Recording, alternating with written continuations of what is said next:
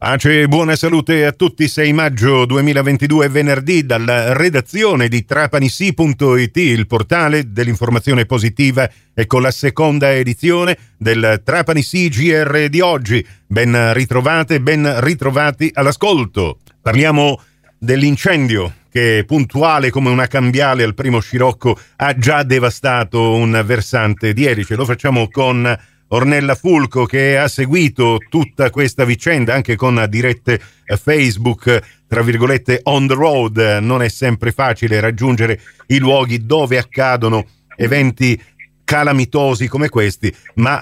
purtroppo calamità che vengono sistematicamente procurate dalla mano dell'uomo. E allora, Ornella, intanto complimenti per tutti i eh, reportage che hai fatto ieri, diciamo a mente serena ma con tanta stanchezza eh, nei muscoli e nella mente. Raccontiamo un po' cosa è successo.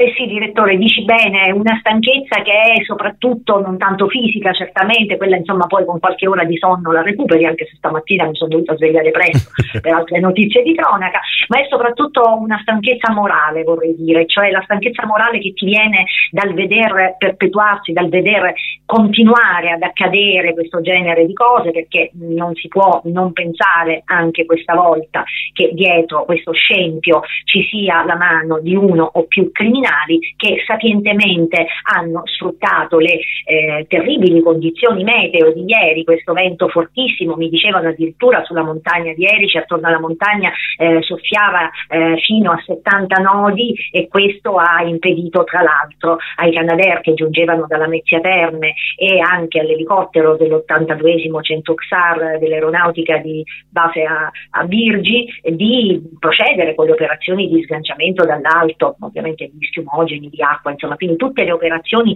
si sono svolte, come mi confermavano anche stamattina dal comando provinciale dei Vigili del Fuoco, via terra, quindi soprattutto con le squadre dei Vigili del Fuoco impegnate, poi c'erano ovviamente anche alcuni elementi della protezione civile eh, del, del, del, comune di Erice e quei pochi eh, operai a tempo indeterminato, oltre che agenti e ispettori eh, del corpo forestale eh, che appunto erano disponibili. Sappiamo infatti che le squadre antincendio, eh, quelle diciamo, che sono composte dagli operai stagionali, ancora in tutta la regione non hanno iniziato la loro attività. La, la data ufficiale sarebbe il 15 di giugno, eh, mi diceva sì. il dirigente stamattina che probabilmente la data sarà iniziata il primo maggio, ma i piromani riescono sempre a, dire, ad anticipare gli sforzi e mi diceva anche il dottore Capani, appunto il dirigente dell'ispettorato forestale stamattina, che loro loro proprio per la giornata eh, così un po' particolare avevano in giro eh, quei pochi uomini disponibili anche un'autobotte, ma questo da un lato ha consentito diciamo, di intervenire in maniera anche abbastanza tempestiva, ma non è bastato a dissuadere purtroppo chi aveva eh. queste intenzioni criminali. E come accade sempre purtroppo dopo uh, questi incendi lo ribadiamo, dolosi, non ci sono dubbi perché sono scoppiati in più punti, come se eh, fosse scattata davvero l'operazione fiamme eh, voluta da questi piromani. Adesso siamo lì a contare un po' i danni. Abbiamo avuto anche attimi eh, di panico perché le abitazioni sul versante di Martogna sono state fatte eh, evacuare, eh, anche le nostre postazioni radio abbiamo dovuto spegnerle a Sant'Anna, insomma adesso davvero um, sbracciamoci e vediamo un pochettino di capire quanto male ha fatto questo primo incendio stagionale, Ornella. Purtroppo di male ne ha fatto sicuramente, ripeto, chi era sul campo ha lavorato per 15 ore ininterrottamente, insomma proprio per limitare i danni, per proteggere ovviamente sia le aree